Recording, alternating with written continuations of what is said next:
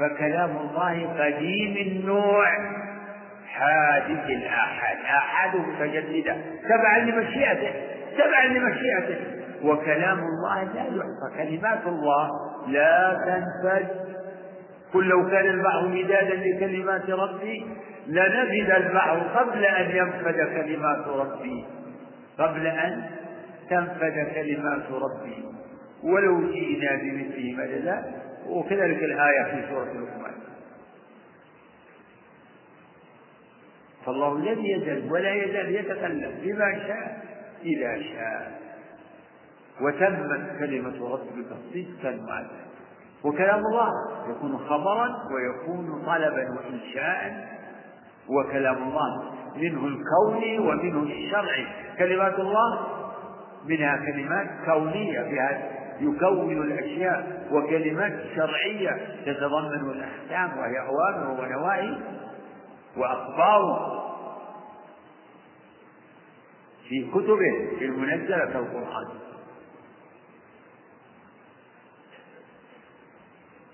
هذا هو مذهب أهل السنة والجماعة في كلام الله.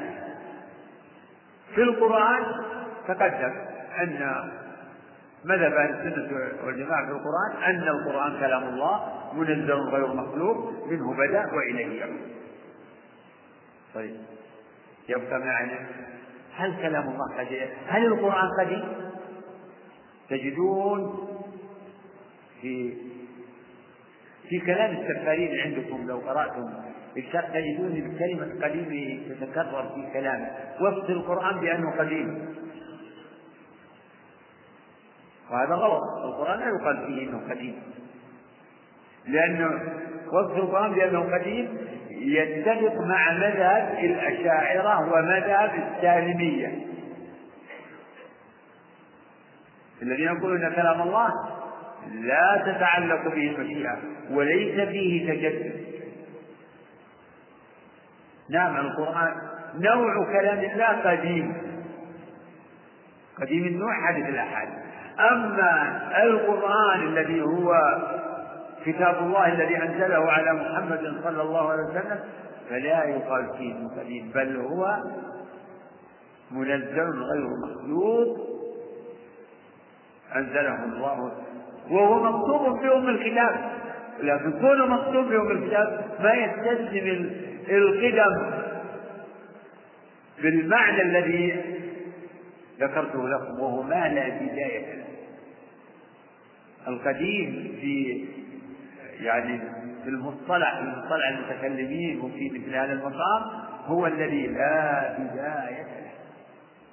فهذا لعله مضمون يعني هذا قول الناظم ولا تقل و وقل غير مخلوق غير مخلوق كلام مليكنا بذلك دان الأتقياء وأفصحوا يعني أعلنوا هذا وبينوه بيانا بلسان فصيح ما فيه مراوغة ولا اشتباه بل هو بكلام واضح بين.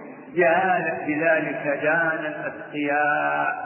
وهم أهل السنة والجماعة سلفا وأفصحوا ويأتي الكلام عن البيتين الآخرين المتعلقين بموضوع الكلام صلى الله وسلم وبارك على أحسن الله إليكم وأثابكم.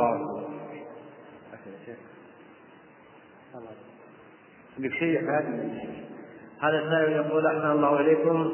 ما هو الأثر العملي في دين المسلم لمن قال كلام الله مخلوق؟ لأن هناك من يهول الكلام في هذا الموضوع الأثر إيش؟ الأثر العملي وش الأثر العملي؟ أثر عملي أثره كبير يعني إما أن تعتقد حق ولا باطل وش الأثر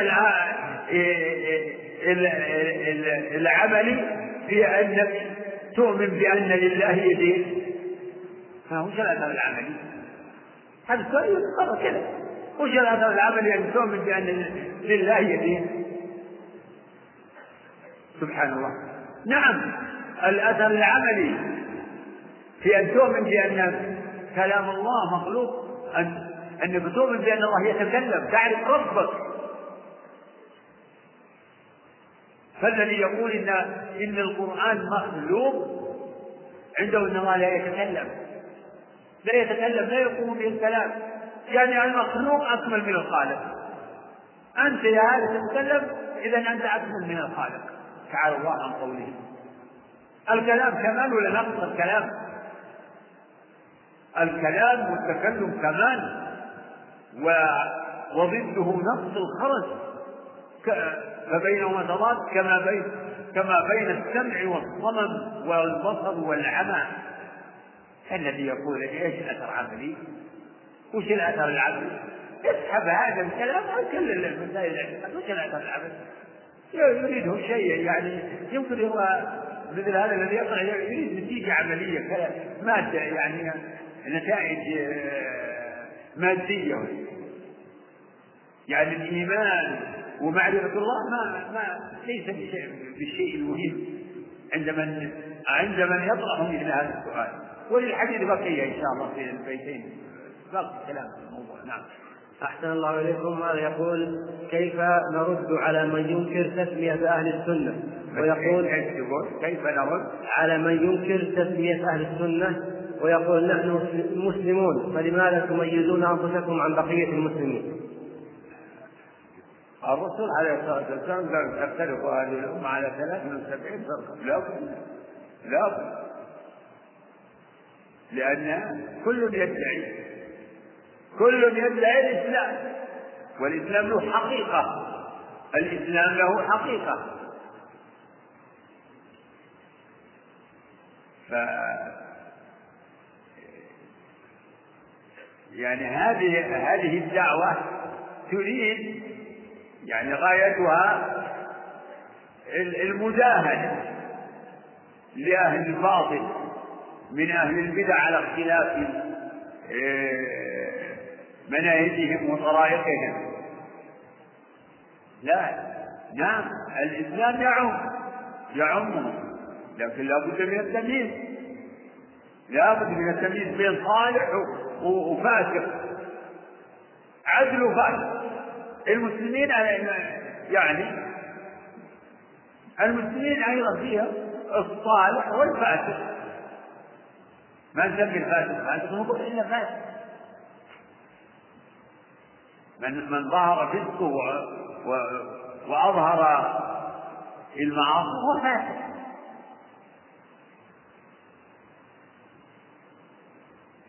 فما الذي يمنع من أن نقول إن هذا سني؟ يعني على مذهب أهل السنة والجماعة على مذهب السلف الصالح. وهذا قدمي وهذا جهمي. عنده بدعة التعطيل هذا رافضي. يبغض الصحابة ويكفهم. إذا قلنا إذا أخذنا بماذا مسلمين والسكوت عن الفوارق معناه المداهنة وعدم التمييز. فهذه الأسماء تميز بين السني والبدعي بين الصالح والصالح. هذا تاريخ مخالفات. إنما تنطلي على الأغراض لا أقول أنه غلط أقول أنه مغالطة نعم. أحسن الله إليكم. وهذا يقول في بعض أسئلة الحجاج من الشبكة ما هو ضابط؟ يقول ما هو ضابط التشبه بالمشركين المنهي عنه؟ التشبه بالمشركين وهو موافقتهم فيما هو من أمور دينهم المنسوخ أو المبدل أو عوائدهم الخاصة. التي يعرف إن من يتعاطى يعرف إنه إنه متشبه بهم وإنه مقلد لهم التشبه تقليد. التشبه تقليد. وهذا أمر بين. ف يعني الاحتفال بمولد الرسول فيه تشبه وابتلاع تشبه بالنصارى وابتلاع في الدين واتخاذ أيام اتخاذ أيام أعياد لمناسبات كعيد الاستقلال وعيد النصر واليوم الوطني. هذه من ضروب التشبه. يعني من من من, من عوائدهم من عندهم. نعم أخذت أحسن الله إليك. ويقول وهل التشبه بالفساق وأهل البدع له مثل حكم التشبه بالمشركين؟ لا بدرجه يمكن تشبه أقول التشبه بالفساق في في مثلهم وفي يعني تصرفاتهم قبيح. نعم. أحسن الله إليكم. وهذا يقول فضيلة شيخنا الرجاء التحدث عن مسألة عدم التكفير إلا بمجرد الاستحلال أو الاعتقاد. لأنه كثر القول فيها حتى من صغار طلبة العلم فنرجو البيان الشافي وجزاكم الله خيرا. لا لا لا تأتي لها مناسبة نعم. هذه مسألة. أقول ما ما هي منحل بكلمة القصيرة تأتي لها مناسبة. نعم. أحسن الله إليكم. وهذا يقول قرأت نصا مقررا حفظ قرأت نصا نصا. مقررا حفظه على التلاميذ الصغار. مقررا حفظه على التلاميذ الصغار. وفيه طعامكم من جهدي وخيركم من كدي. طعامكم من جهدي. من جهدي. وخيركم من كدي. وخيركم من كدي. لا لسان أبدا على لسان الأب. هذا لا شك تعبير قبيح يتضمن الاعتماد على السبب ونسبة آه، الخير إلى السبب. قال إنما أوتيته على علم عندي وهذا بعلمي وهذا بقوتي وهذا بحولي. فهذا التعبير آه، مخالف لما يجب على المسلم من الإيمان بربوبيته سبحانه وتعالى و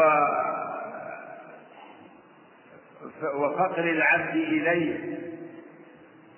وأن الخير بيده سبحانه وتعالى والملك بيده.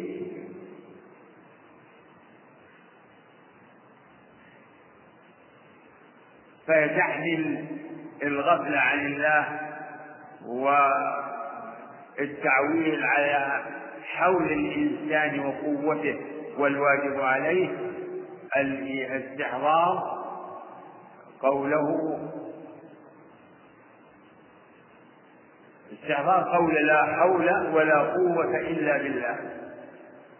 لا حول ولا قوة إلا بالله. نعم.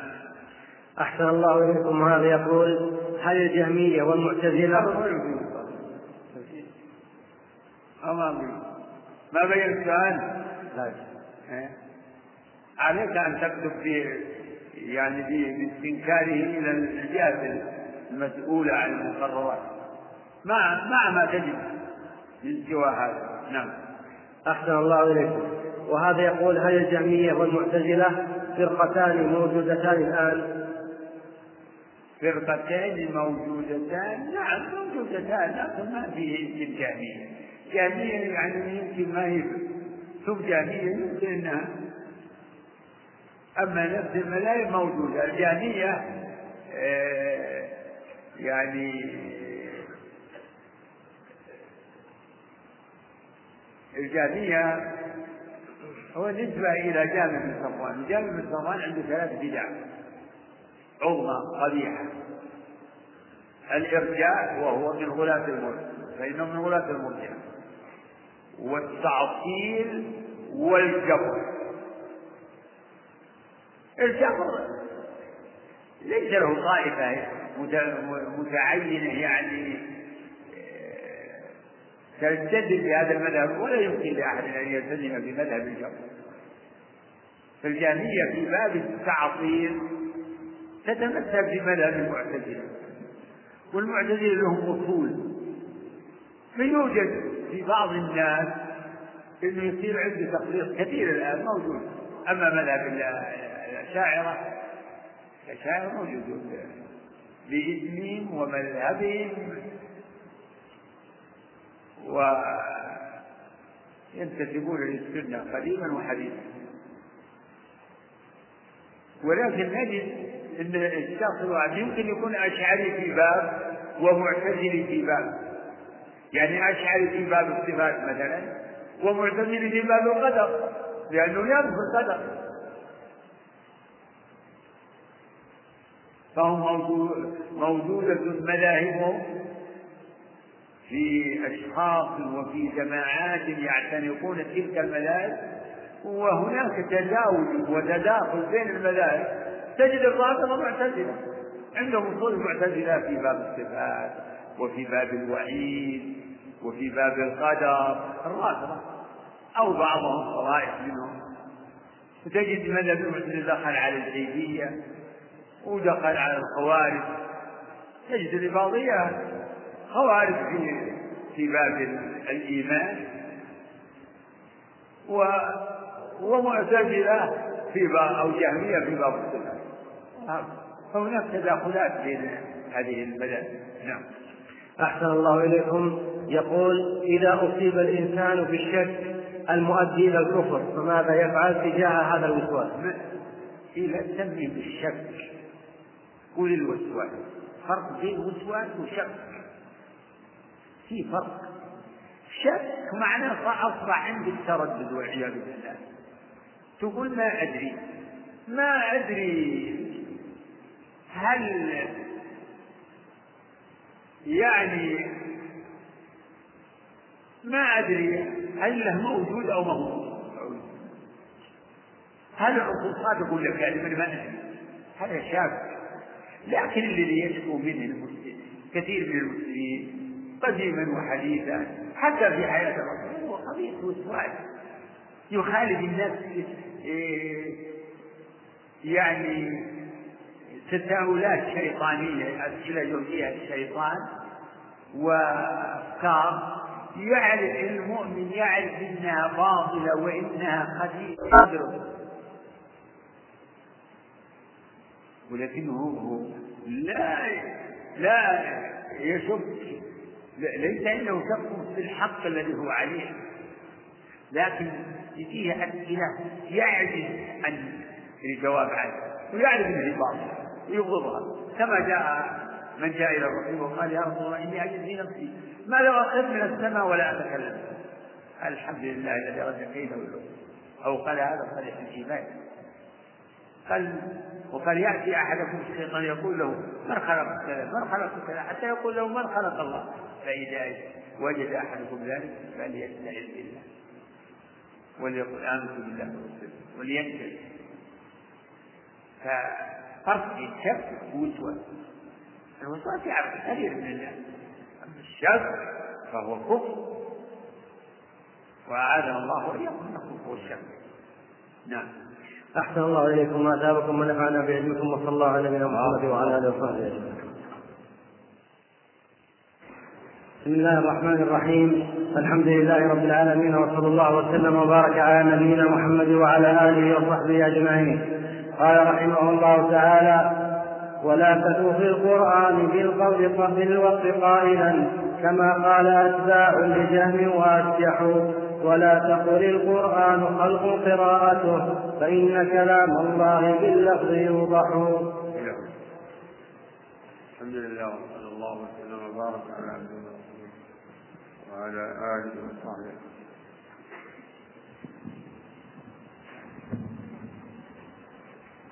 بعد ما ذكر الناظم رحمه الله المذهب الحق في كلام الله وفي القرآن.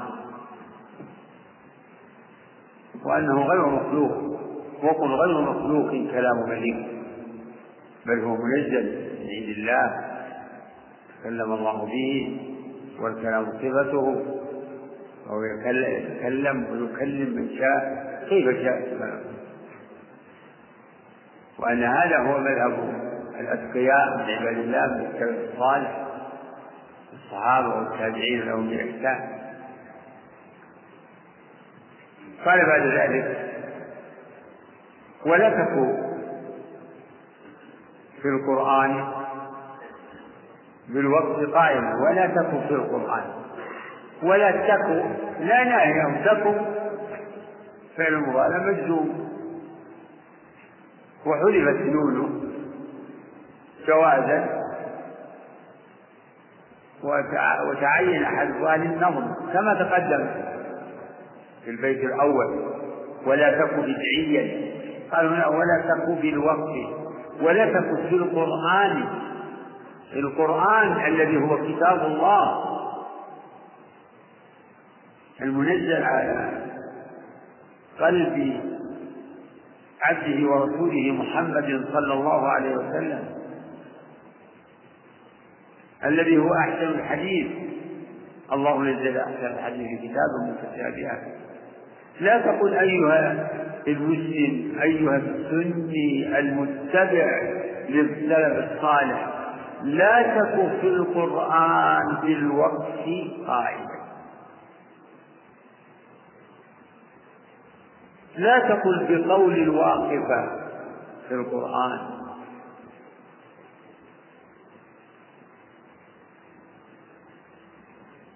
والوقف هو التوقف عن القول بأن القرآن مخلوق أو غير مخلوق.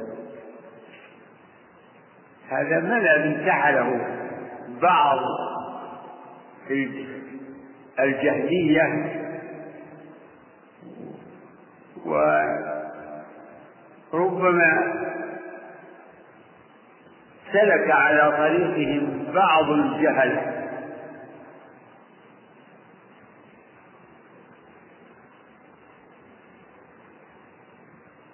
وبعض الغالطين يقولون القرآن كلام الله. لكن لا لا نقول مخلوق ولا غير مخلوق. هذا هذا معنى توقف شك. طيب ماذا تقول في القرآن مخلوق ولا غير مخلوق؟ يقول يمكن يقول لا أدري. لا أدري. أنا ما أقول مخلوق ولا غير مخلوق. أنا أقول كلام الله. وهذا نفسه يستحسنه بعض. القاصرين في هذا الأمر من من بعض العلماء. وبعض الجهال في هذا الوقت كما سأل بعض. يستحسنه. يظن إنه هذا يعني إنه زين وإنه أحسن. ليش نقول مخلوق وما هو مخلوق؟ القرآن كلام الله خلاص هذه تستحسنه العقول القاصرة يعني عقول بعض الناس يستحسنون هذه. لا نقول مخلوق ولا غير مخلوق كلام طيب. تقول القرآن كلام الله تكلم به. ولا تقول كلام الله بس؟ يلزم لأن كلمة تكلم الله به.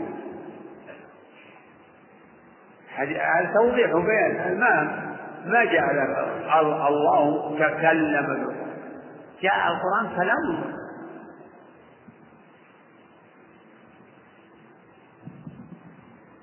وهذا مذهب باطل أعني القول بالوقف وأنكره الأئمة أهل السنة. ومنهم إمام أهل السنة الإمام أحمد. وقال إن إن الواقفة هم الذين يقولون القرآن كلام الله لا أقول مخلوق ولا غير مخلوق. وذكر أنهم جهمية وأنهم شر شر وأخبث. من الجهمية الجهمية المصرحين بأن القرآن مخلوق. لأن الذي يصرح مذهبه واضح. القرآن يقول مخلوق فهذا حدد مذهبه وعرفناه. عرفنا إنه جهمي وأنه ينفي كلام الله ينفي أن الله يتكلم. وينفي أن يكون القرآن كلام الله بمعنى أنه تكلم به بل يقول إنه مخلوق كلام خلقه الله.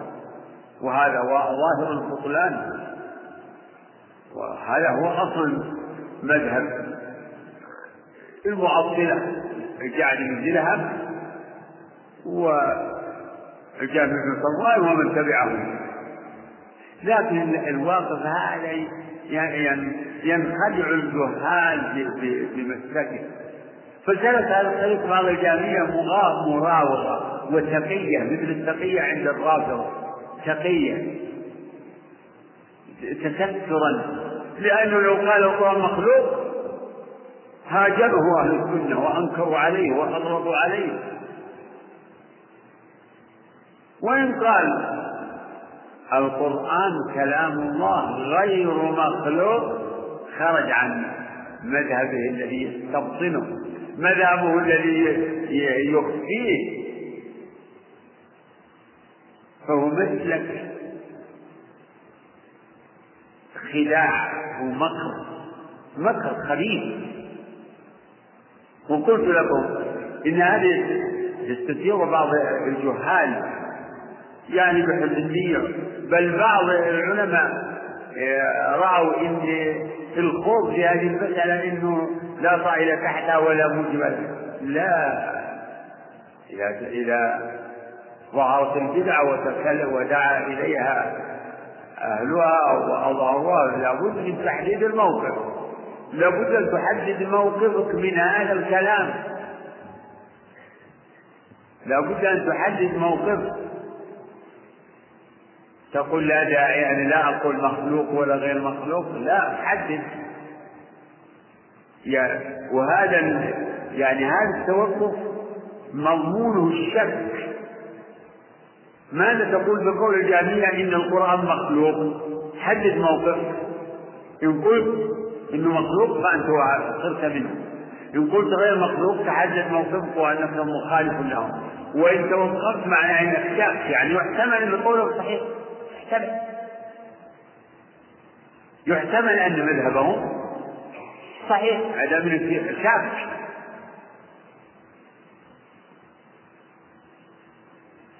وإذا قلت إنه لا داعي معناه إن إن مذهبهم ليس بالباطل البين الذي يجب إنكاره ولهذا قال الإمام أهل السنة إن الواقف أثبت وأنهم شر الجهمية. فهم جهمية. الواقف جهمية. ولهذا قال ابن عظيم ولا تك في القرآن بالوقت قائلا. لا تقل بهذا كما قال أتباع لجهل. يعني كما قال بالوقت أتباع. بعض أتباع جهم قالوا بالوقت. بعض أتباع جهم يعني طائفة من الجميع قالوا بالوقت. فهم جميع. الوقت جميع. الواقفة جهمية الواقفة في القرآن. الذين يقولون إن القرآن كلام الله. ولا نقول مخلوق ولا غير مخلوق. هؤلاء طائفة من الجميع. كما قال أتباع لجهم إمام المعطلة في هذه الأمة. رأس المعطلة يقول هو أسجح عندكم أسجح. والسفارين في شرع شرع على وأسمح والمعنى واحد أو متقارب.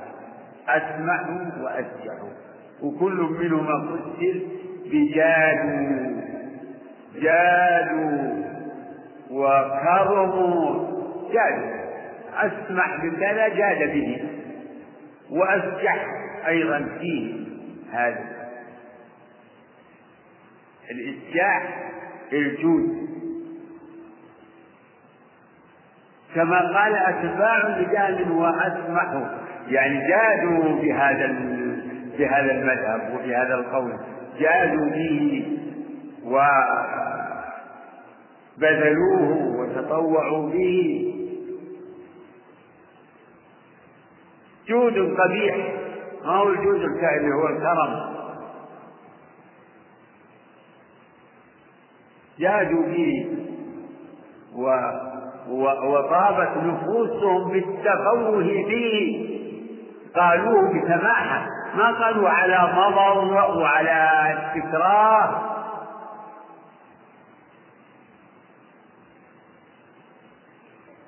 لا قالوه ب يعني عن طيب نفس وعن قناعة. كما قال أتباع لجهم وأتبع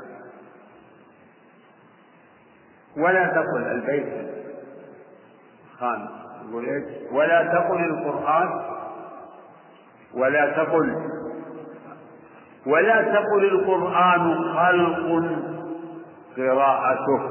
عندكم قراءة. وفي نسخة قراءة.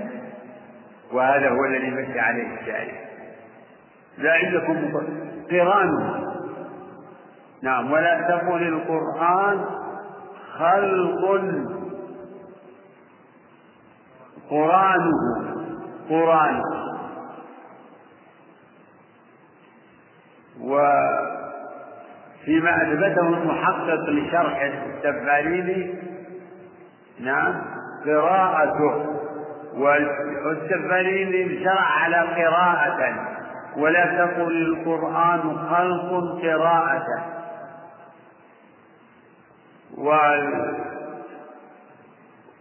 ولولا عندي قراءة لا تقل قراءة القرآن خلق قراءتي للقرآن خلق قراءة القرآن مخلوق.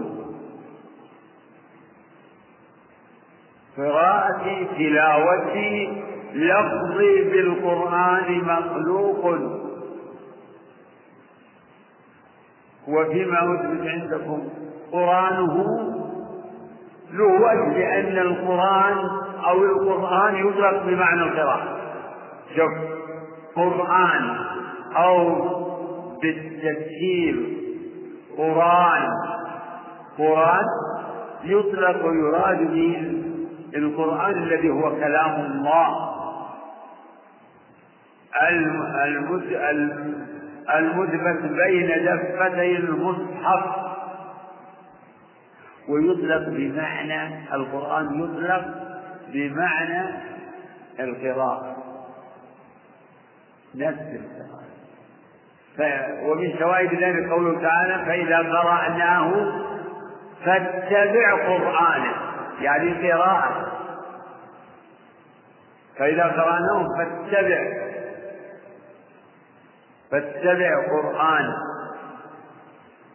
ومن هذا قوله صلى الله عليه وسلم يجيء القرآن يعني القراءة العمل يجيء القرآن كالرجل الشاعر يحاج عن صاحبه.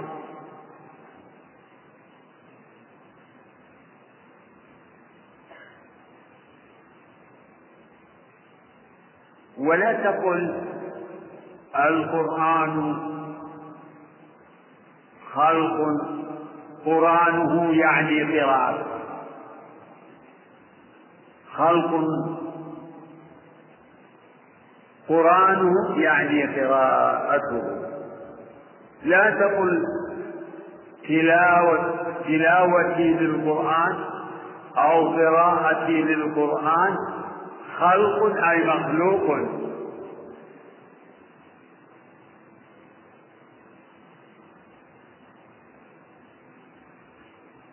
يريد الناظم النهي عن أن نهي المسلم ونهي السني أن يقول لفظي بالقرآن مخلوق أو تلاوتي للقرآن مخلوق. تلاوة أو قراءة. وهذه أيضا مسألة كبيرة وعظيمة وكثر فيها الخوض والقيل والقال والإكرام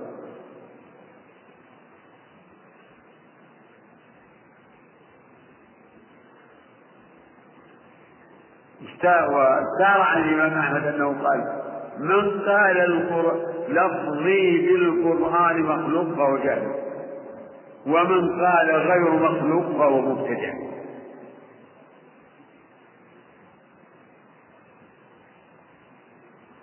ويسمى القائلون بأن اللفظ للقرآن مخلوق يسمون اللفظية.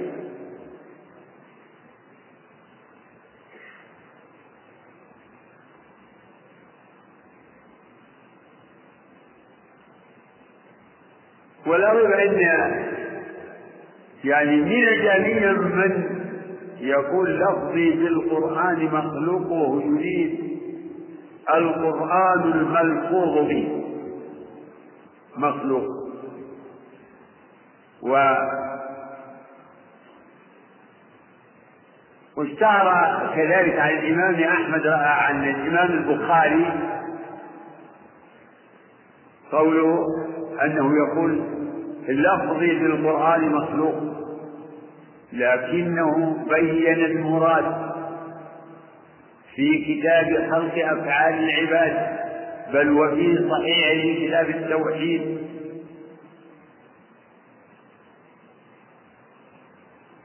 ونشأ عن ذلك مشكلة كبيرة. مشكلة بينه وبين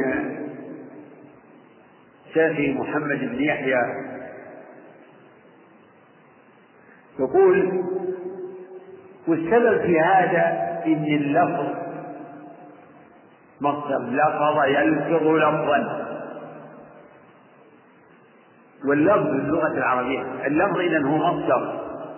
والمصدر في اللغة العربية يطلق يراد به معنى المصدر ويطلق ويراد به اسم المفعول مثل الخلق بمعنى المخلوق والخلق الذي هو الفعل ومثل الرد بمعنى المردود والرد بمعنى بالمعنى المصدر رد يرد ردا وهذا كثير. وقس عليه ومثل تقول هذا تقول تشير إلى بعض الأشياء تقول هذا خلق الله يعني مخلوق لله وتقول خلق الله الخلق صفة لله وفعل من أفعاله. هذا بالمعنى المصدري ومثله الأمر الأمر يأتي بمعنى المأمور. ويأتي بمعنى بالمعنى المصدر الذي هو الفعل. أمر يأمر أمرا وهكذا. فصار كلمة لفظ كلمة لفظ مجمل. لفظ مجمل. كلمة لفظ كلمة مجملة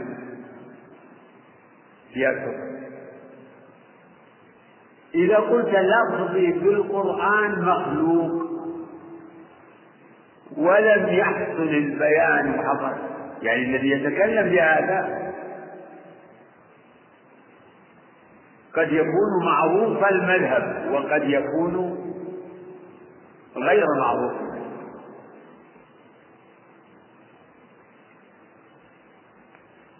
فإذا قال لفظي بالقرآن مخلوق ونعم إذا قل ما تريد إيش لفظي؟ ما معنى لفظي بالقرآن مخلوق؟ إيش تريد؟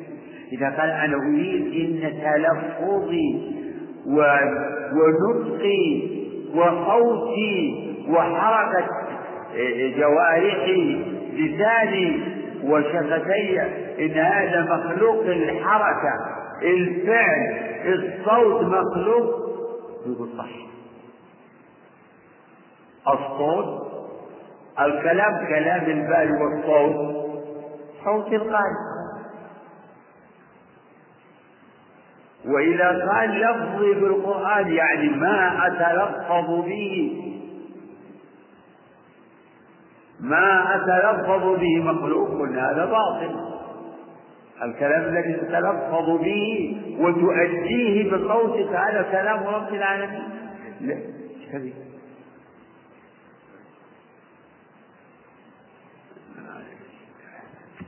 بعد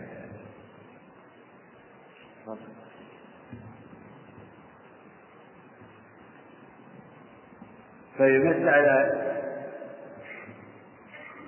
يعني كثر فيها الاضطراب وصار فيها إشكال واشتباه. فالإمام أحمد أتى بهذا القول اللي فيه هذا عندما يقول الإمام أحمد من قال لفظي بالقرآن مخلوق فهو جهمي فهو يعني الذين يتسترون ويطلقون هذا التعبير الملبس أيضا هو يشبه قول الواقع لفظي بالقرآن لفظي بالقرآن مخلوق هذا فيه نفس يقول فهو جهمي. ومن قال لفظي بالقرآن غير مخلوق هو مبتدع. إيش؟ هذا أيضا في اشتباه لفظي بالقرآن غير مخلوق. إذ أراد لو أراد أن لفظي بالقرآن يعني ما أتلفظ به من الكلام. عند تلاوة القرآن غير مخلوق يعني حق القرآن الذي تؤديه بصوتك غير مخلوق. لكن لفظك الذي هو صوتك و... وفعلك كيف تقول غير مخلوق؟ هذا باطل بل مخلوق. صوت الإنسان مخلوق. و... وفعله مخلوق. فعله. والإمام البخاري ألف كتاب اسمه خلق أفعال العباد. أفعال العباد في رد على القدرية. ورد أيضا على اللفظية وأن الفعل فعل العبد مخلوق. النطق الصوت الفعل الحركة حركة اللسان أدوات النطق. كل ذلك مخلوق. أما الكلام الملفوظ به المتكلم به المؤدى بالصوت فذلك كلام الله وهذا أمر معقول للناس معقول يعقله الناس كما قال العلماء في مثل هذه العبارة الكلام الذي نسمعه من التالي للقرآن الكلام كلام الله كلام الباري والصوت. صوت فالله تعالى تكلم بالقرآن وسمعه منه جبريل. وبلغه لمحمد الرسول صلى الله عليه وسلم. سمع كلام الله من ممن سمع كلام الله القرآن أعني. سمع القرآن ممن من؟ جبريل. الصحابة سمعوا القرآن ممن من الله؟ من من الرسول صلى الله عليه وسلم. وهكذا المسلمون سمع القرآن سمعوا القرآن أو سمعوه بعضهم من بعض. سمعوه بعضهم من بعض. فأنا وقال سبحانه وتعالى وإن أحد من المشركين استجارك فأجره حتى يسمع كلام الله. يسمع كلام الله ممن يسمعه من الرسول يسمعه من أحد الصحابة يسمعه من أحد المؤمنين حتى يسمع كلام الله. فالناس لا يسمعون كلام الله من الله إنما يسمعونه من بعضهم يؤدونه بأصواتهم حركاتهم أفعالهم.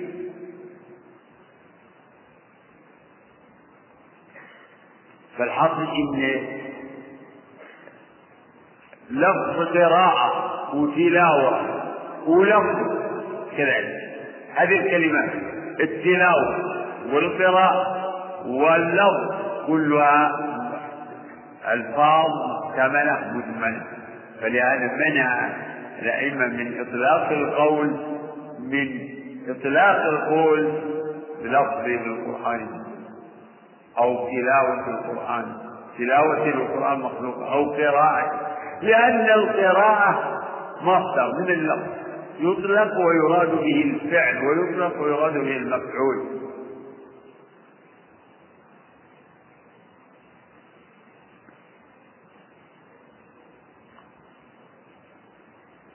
ولهذا قال الناظم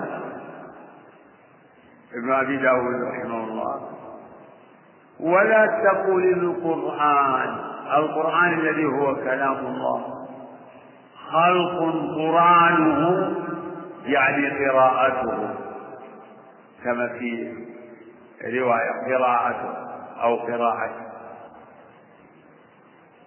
فإن كلام الله في اللفظ يوضح.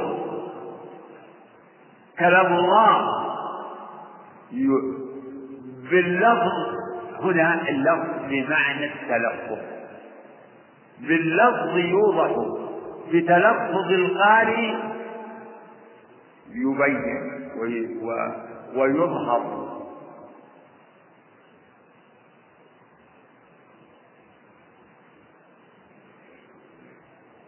كيف يبين كلام الله؟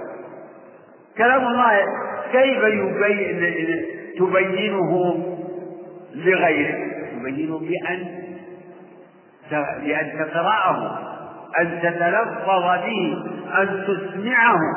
تقرأ وتسمع. من يريد أن يسمع كلامه فإن كلام الله باللفظ يوضح. يعني يوضح ويبين. وكذلك يوضح بالكتابة أيضا.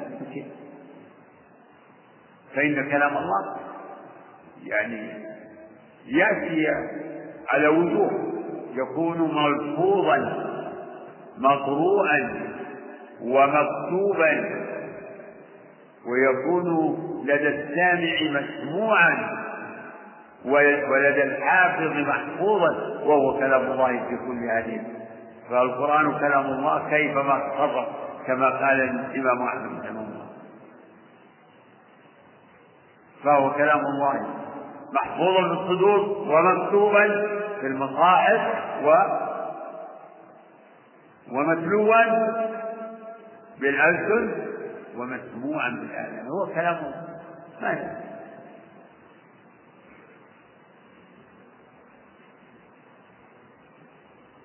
هو كلام الله. كيف مكتوب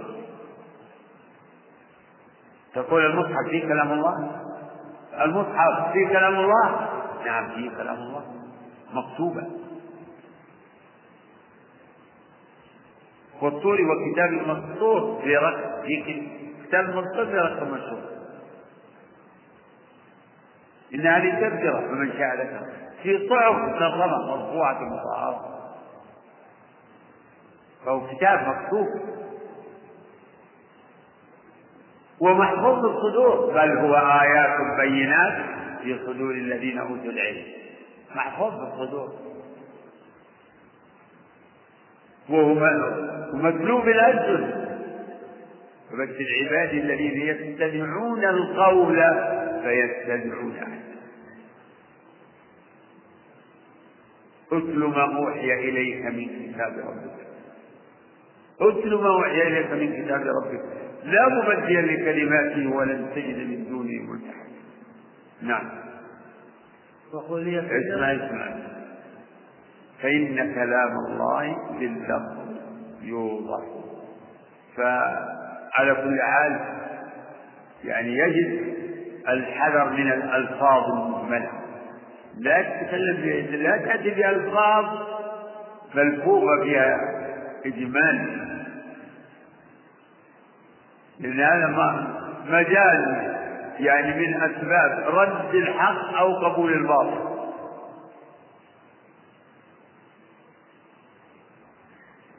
فالناظم في هذا البيت رحمه الله يعني بين الواجب في هذا المقام وأن الواجب هو عدم إطلاق هذا اللفظ نفيا ولا إثباتا إلا مع البيان. لا إله إلا الله. نعم وقل يتجلى الله للخلق جهرة كما البدر لا يخفى وربك أوضح. وليس بمولود وليس بوالد وليس له شبه تعالى المسبح. يقول الناظم رحمه الله وقل وقل أيها أو وقل أيها السني المكتفي لأثر السلف الصالح. وقل غير مخلوق وقل يتجلى يعني قل بقلبك معتقدا وبلسانك مقرا ومظهرا يتجلى الله.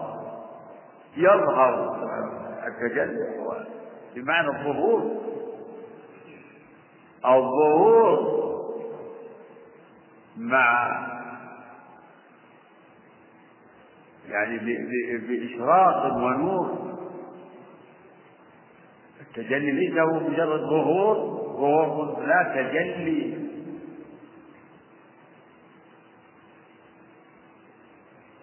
لنور إشراق قال الله سبحانه وتعالى فلما تجلى ربه للجبل جعله دكا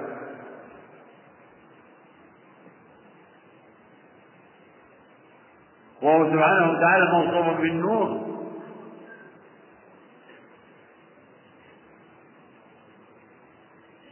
وأشرقت الأرض بنور ربها. وقل يتجلى الله للخلق. يتجلى للخلق يعني يظهر ويظهر للخلق. يعني من جميع الناس. متى؟ ذلك يوم القيامة. ولو لم يقيد المؤلف من هذا بدهي وقل يتجلى الله للخلق يعني يوم القيامة. يتجلى للعباد. فيراه الناس. يراه المؤمنون. أو يراه كل الناس. أما المؤمنون فإنهم يرون. باتفاق أهل السنة أن المؤمنين يرون ربهم في عرقات القيامة في مواقف القيامة يرون ربهم. واختلف أهل العلم في رؤية الكفار له. على ملاذ. قيل لا يراه الكفار بل هم محجوبون عنه مطلقا. وقيل بل يرونه لكن أي رؤية رؤية السرور لا. رؤية لا تسرهم رؤية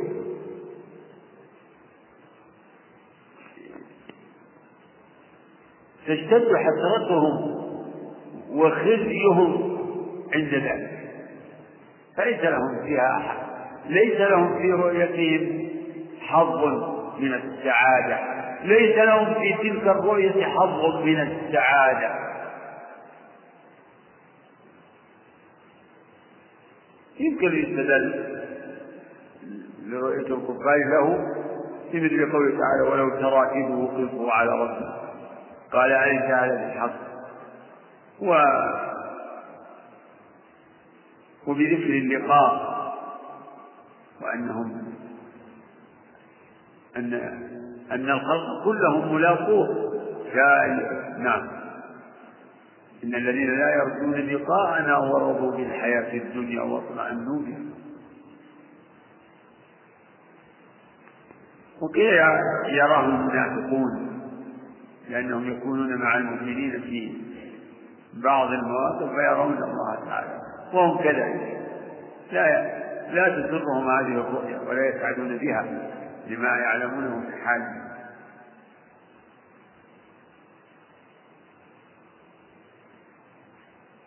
قد يكون الناظر أراد يعني بالخلق خصوص المؤمنين ويكون هذا اللفظ من إطلاق من اللفظ العام الذي أريد به الخصوص من العام الذي أريد به الخصوص العام الذي أريد به الخصوص وقل يتجلى الله للخلق جهرة. يعني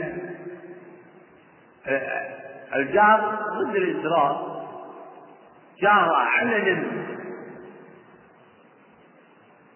كما طلب بنو إسرائيل قالوا لموسى وإن قلتم يا موسى لن نؤمن لك حتى نرى الله جهرا نراه. رؤيا ظاهرة.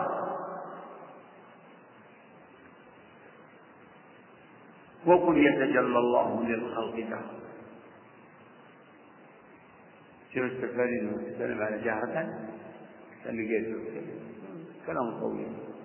وقل يتجلى الله للخلق جهرة كما البدء كما كما. يعني مثل ما يظهر البدر مثل ما يتجلى البدر. والبدر هو القمر في ليالي الإبدار. ليالي الإبدار. القمر ليالي الإبدار. ليلة الثالث عشر والرابع عشر والخامس عشر. كما يتجلى الله. كما البدر. وما هذه زائدة. زائدة كالبدر. لكن المصنف يحتاج إليها من أجل الوزن. وزن النظم. وزن النظم يحتاج إلى كما البدر لا يخفى البدر يخفى البدر إذا لم يكن دونه سحاب يخفى لا. والناظم أخذ هذا من تمثيل الرسول صلى الله عليه وسلم. في الحديث الصحيح إنكم سترون ربكم كما ترون القمر ليلة البدر. ليس دونه كما ترون الشمس الصحوة ليس دونه ولما قيل لأصحاب يا رسول الله هل نرى ربنا؟ قال هل تضارون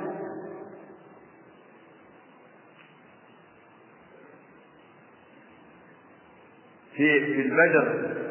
ليس دونه سحاب هل تضارون في رؤية الشمس ليس دونه سحاب قالوا لا. قال فإنكم ترون الله فلا أو كما قال صلى الله عليه وسلم. فالناظم أخذ هذا من الحديث كما البدر لا يخفى وربك أوضح الله تعالى أظهر إشراقا ونورا أظهر أعظم نورا أعظم نورا من البلد من الشمس والقمر. وهذا التشبيه هو تشبيه من قبيل يعني المشبه هو الرؤية بالرؤية. يعني المشبه والمشبه به في الحديث هو الرؤية. المشبه والمشبه به في الحديث إنكم سترون ربكم كما ترون القمر ليلة البدر وكما ترون الشمس. صعبا ليس دون السحاب هذا في تشبيه الرؤية بالرؤية. لا تشبيه المرء بالمرء. فلا فليس فلا يقال الله كالبدر.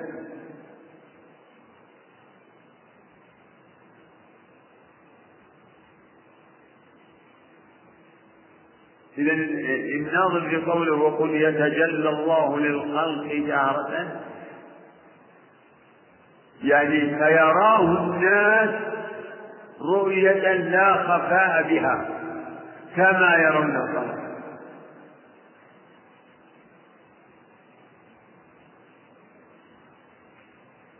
فالنظم يعني يؤدي إلى اقتضاب الكلام و فلا يكون النظم عنده من من من سعة التعبير ما يمكنه من من بسط من بسط الجمل.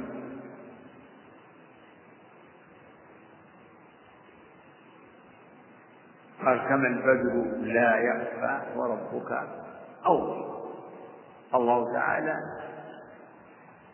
أظهر وأعظم نورا وظهورا من البدر وربك أوضح.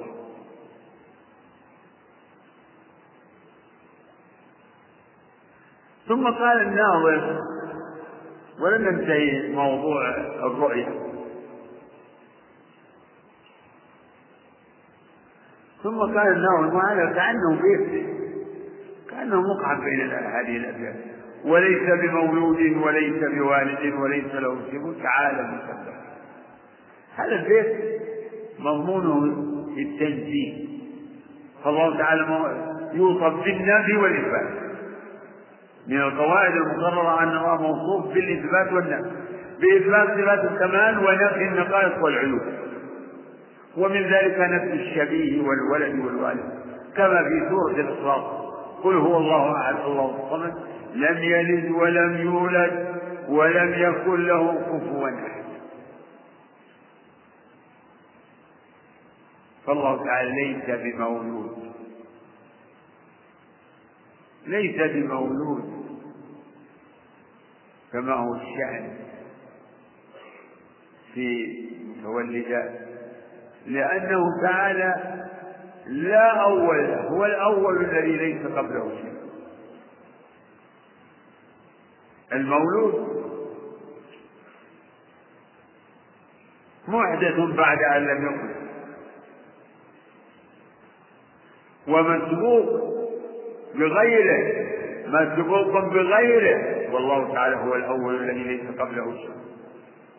وليس بوالد ليس لله ولد فالولد يكون جزءا من والده. والله أحد الصمد ويكون نظيرا لوالده. والله تعالى ليس له نظير ولا شيء. لم يلد ولد. والناظم أتى بهذا المعنى في قوله وليس بمولود. أي وليس الله بمولود. والباء أيضا عند النحويين ذلك. أي وليس الله مولودا. وليس بمولود. وليس بوالد. وليس له كفر. وليس له شبه. عندك شبه؟ ها؟ وليس له شبه. ولو قال وليس له كفر كان أولى ليتطابق مع لفظ القرآن. أو قال وليس له مثل ليتطابق مع قول ليس كمثله شيء.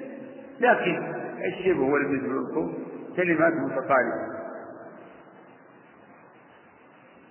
تعالى أي تنزه وتقدس عن هذه النقائص. عن أن يكون له والد أو ولد. عن أن يكون مولودا أو والدا أو له شبه تعالى الله سبحانه وتعالى.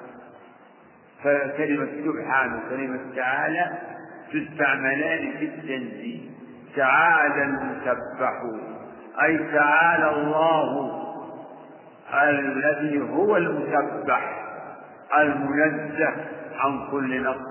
سبحانه سبحانه سبحانه. سبحان الله وتعالى عما يصفون.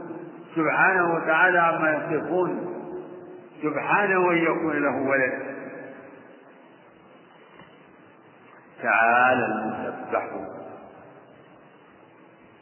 الله تعالى منزه عن كل نقص وعيب. فهو موصوف بالإثبات بإثبات جميع صفات الكمال. وبالنفي أي نفي جميع النقائص.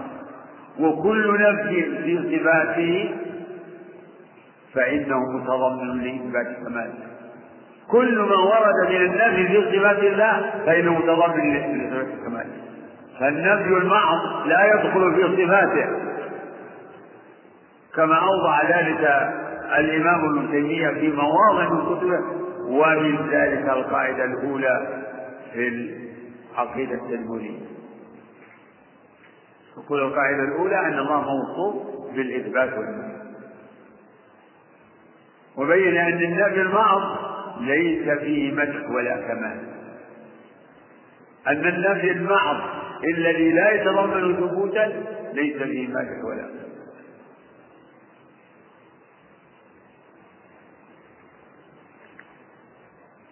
فنفي الظلم نفي الظلم يتضمن إثبات كمال عدله ونفي الضلال والنسيان يتضمن كمال علم.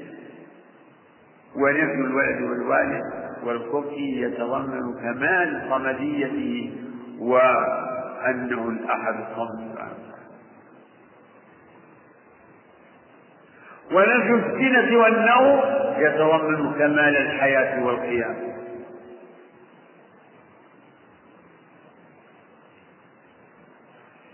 البيت. وقد ينكر الجهمي هذا وعندنا في مصداق ما قلنا حديث مصرح. رواه جرير عن مقال محمد فقل مثل ما قد قال في ذاك تنجح. يقول وقد ينكر الجهمي هذا.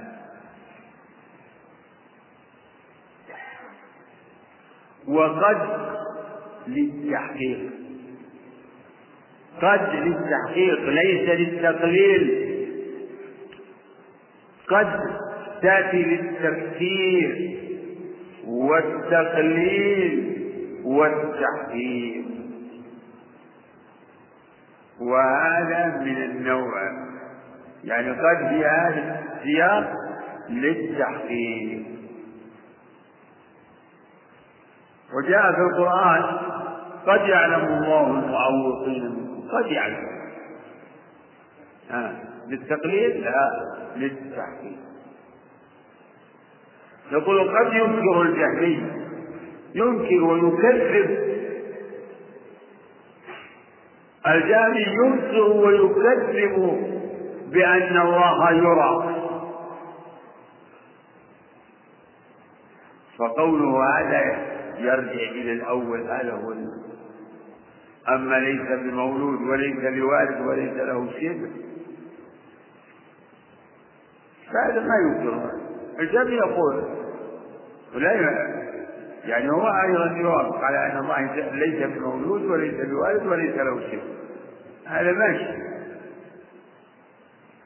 لكن يعني في نقول لماذا الناظم أتى بهذا الفكر وأقحمه في وسط الأبيات التي يقدر فيها مسألة الرؤيا. الذي يرى لي إنه أتى بها بمناسبة قولي كما البدر لا يخفى وربك أوضح. كأنه لما صار يعني ورد هذا التشبيه جاء بهذا البيت احترازا إنه تعالى ليس له شيء وأتى بقول ليس بمولود وليس بوارث يعني تكميلا للمعنى ولانها كل هذه الثلاثة جاءت في سورة في سورة واحدة في سورة واحدة وهي سورة الإخلاص. قد ينكر الجهمي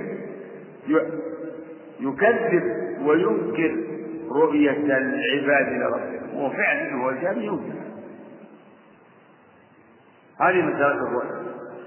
رؤية العباد أو رؤية المؤمنين لربهم يوم القيامة. اختلف في الناس فأهل السنة والجماعة الصحابة والتابعون لهم بإحسان وأئمة الدين يؤمنون بأن الله يرى يوم القيامة. يراه المؤمنون.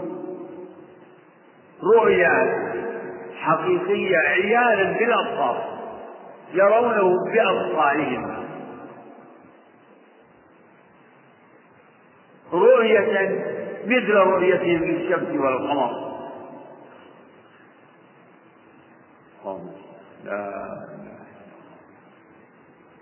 يرونه كما يشاء سبحانه وتعالى.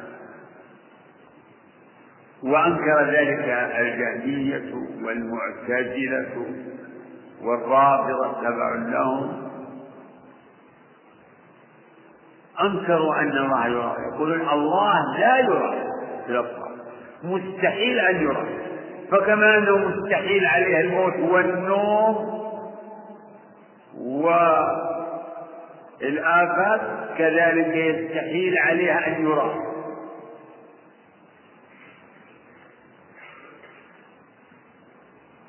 والقول الثالث هو قول الأشاعرة وهو يقوم على التلفيق كما هو قاعدة مذهبهم مذهب الأشاعرة يقوم على التلفيق.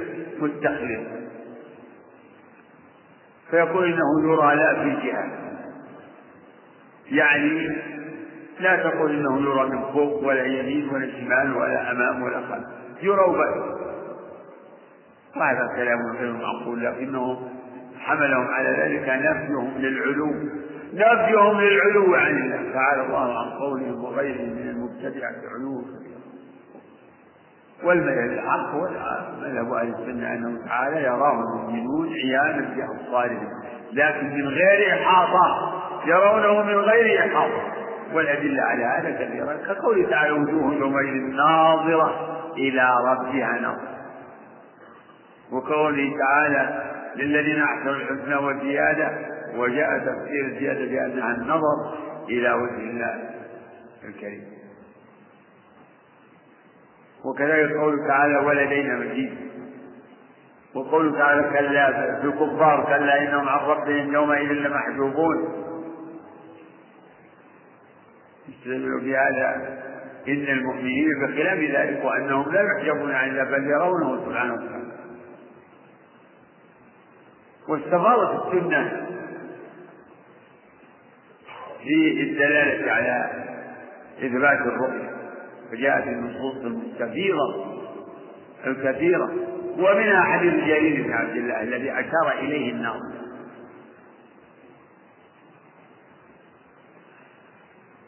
وأما الجميع فأنكروها وتعلقوا بمثل قوله تعالى لا تدركوا الأبصار وهو يدرك الأبصار وهي حجة عليهم لا لهم.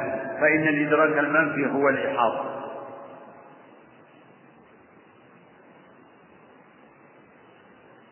ونفي الإحاطة هو نفي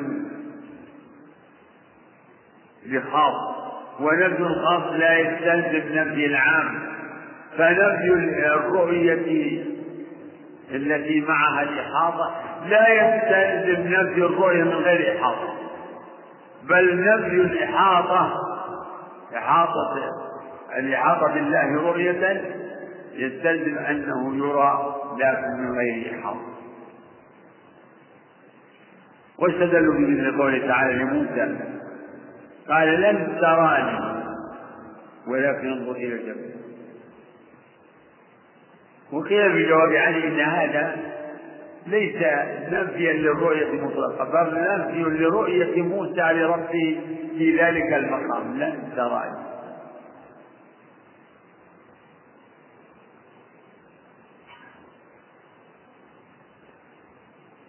قال المجيبون عن هذه الحجة إن هذه الآية تدل على الرؤية فهي أدل على الرؤية أدل على الرؤية من نفيها. الآية أدل هي أدل على الرؤية منها على نفيها.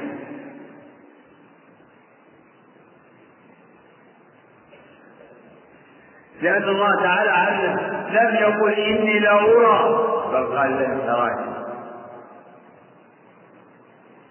وقال فإن استقر مكانه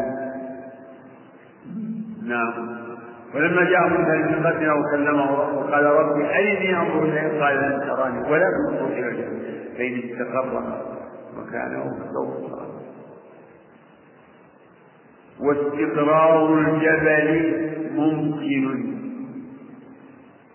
فيلزم من ذلك إمكان الرؤيا إلى وجوه عديدة تضمنت هذه الآية. ذكرها ابن القيم في الكلام على الرؤيا رؤية أهل الجنة لله تعالى في كتابه حاجة الروح إلى بلاد. يقول وقد ينكر الجهمي هذا. إشارة إلى الرؤيا إلى موضوع التجلي وأن الله يتجلى للخلق له يقول وعندنا الناظم يقول وعندنا حجة على الخصم على الجانب عندنا. وقد ينكر الجميع هذا وعندنا بمصداق ما قلنا حديث مصرح. عندنا بمصداق ما قلنا.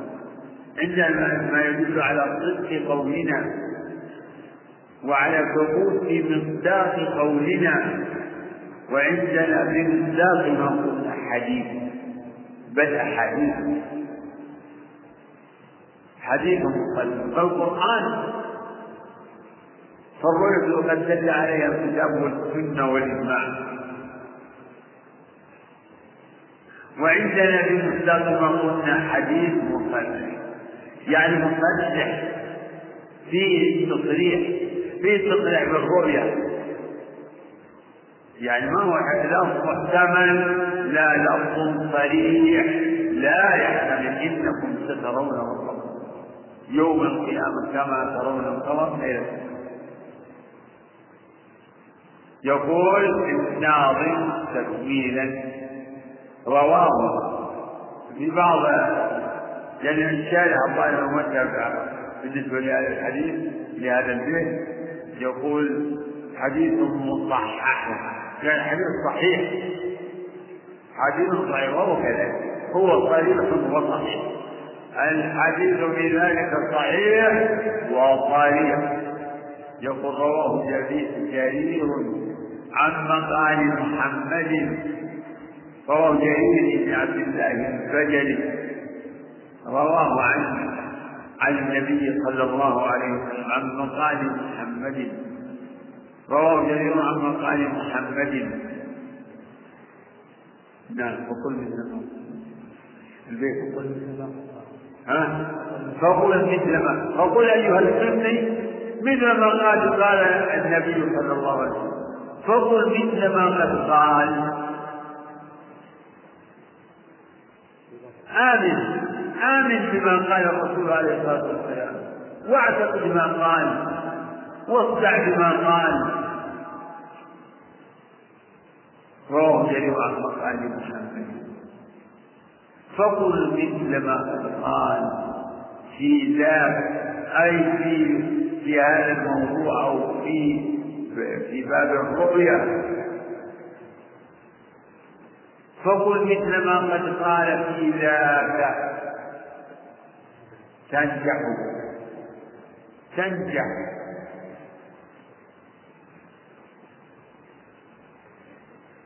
يعني تظهر بمطلوبك النجاح ضد الظفر بالمطلوب ضد الخيبة والخسران فقل مثل ما قال النبي صلى الله عليه وسلم في رؤية الله في رؤية المؤمنين لربهم قل مثل ما قد قال في ذاك تجهل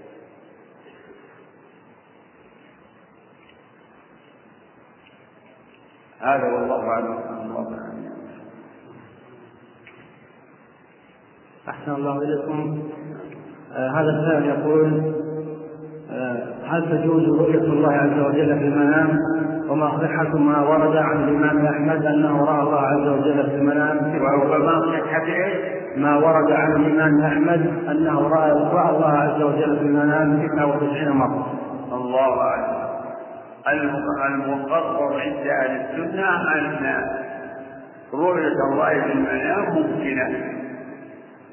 و قد ورد الحديث الذي رواه الترمذي عن النبي صلى الله عليه وسلم أنه ذكر أنه قال رأيت ربي في المنام على احسن وهو حديث مشهور وقد شرحه ابن رجب رحمه الله. فيمكن ولكان كان كلام سعادة رحمه الله كلام فيه يعني تفصيل. ولكن الحقيقة بالنسبة لي لا أجد ضابطا يعني أعرف يعني يعرف يعرف به الرائي أو المعبر. يعني الضابط الذي يميز به أن هذه الرؤية هي رؤية لله إنها من هذا النوع. لكن على الإجمال أقول نعم على المقر عند أهل السنة أن رؤية الله في المنام وممكنة وواقعة. والله أعلم. أما من يروى أن الإمام أحمد رأى ربه كذا فهذا لا أدري عنه. نعم.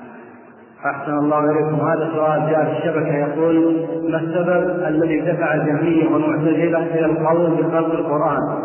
وما الذي يمنعهم من القول بأن القرآن كلام الله غير مخلوق؟ الذي أوجب لهم أصلهم الفاسد الأصل الباطن الكبير الحقير وهو نفس صفات الرب سبحانه وتعالى. فعنده أنه تعالى لا تقوم في أي صفة. لا تقوم في أي صفة. لا ذاتية ولا فعلية ونفي جميع الصفات الذاتية والفعلية يستلزم نفي وجود الرب. فإما أصل هذا الأصل المقبوح الذي فيه أعظم تنقص لرب العالمين. تنقص لرب العالمين. يعني مآل العدم؟ يعني قال بعض العقلاء للذي وصف الله بأنه كذا وأنه كذا من النبي حتى قال إنه لا داخل العالم ولقد قال ميز لنا بين هذا الرب الذي ضده به المعلوم فإذا كان الله لا يتكلم هذا أن الكلام هذا مضاف هذا مخلوق. بدهي ما يحتاج. فهم يقولون إنه مخلوق؟ يعني لا. هذا الكلام هذا القرآن لم يتكلم الله به لمن؟ لأن الله لا يتكلم. لأن الله لا يتكلم. ولهذا يرجع الجاهل إلى يعني لو أمكن أن يحرم القرآن يقول وكلم الله موسى تكليما يعني يحرمه ويقول وكلم الله وكلم الله موسى يريد إن موسى كلم ربه هل هل أحد منكم يستطيع يكلم ربه أنتم؟ ها؟ تستطيعون؟ ما واحد يتكلم يجيب والله كل ما تتكلم ربه إذا طمع بكم الصلاه فانه إلى جرى إذا قام أحدكم الصلاة فإنه من أجره بل كل ما يذكره ويبيع بينه من أجره الداعي من أجره يا الله يا الله يا حي يا قيوم يا من تكلم يا رجل. تكلم ربك تنادي تدعو. لكن خصوصية موسى إنه كلم ربه لا ان الله كلم فالجامع يريد يحرم ويقول وكلم الله. إذا صار لو لو جاء في الآيات على هذا التحريم اللي هو وكلم الله موسى خصوصية وكلم الله. موسى نعم. أحسن الله إليكم. معاذ يقول هل نقول القرآن كلام الله أو نقول القرآن من كلام الله؟ لا نقول كلام الله. ما في معنى الله سماه كلام الله. يعني هذا أمر معقول. يعني لو سمعت حديث يقول هذا كلام الرسول. لو سمعت آه، نص لمتكلم تقول هذا كلام فلان. ما هو لازم تقول مين؟ هذا تنطع. لكن مر شيء من هذا الكلام لبيان ان إن القرآن ليس هو كل كلام الله. بمعنى أن الله لم يتكلم إلا بالقرآن. لا. الله لم يتكلم كلام وكلمات الله لا لا نفاد لها. نعم. أحسن الله إليكم. يقول هل يوصف الله عز وجل بالثبوت؟ الله يفعل ما يشاء. نعم. أحسن الله إليكم. وهذا يقول ما هو حديث جرير المذكور في النظم؟ هو حديث جرير ثابت في الصحيح أنا ما أنا ذكرت له بالجملة هنا هو وهو قوله صلى الله عليه وسلم إنكم سترون ربكم كما ترون القمر ليلة البدر لا تضامون في رؤيته الحديث. نعم. أحسن الله إليكم وأثابكم ونفعنا بعلمكم وصلى الله على نبينا محمد وعلى آله وصحبه أجمعين.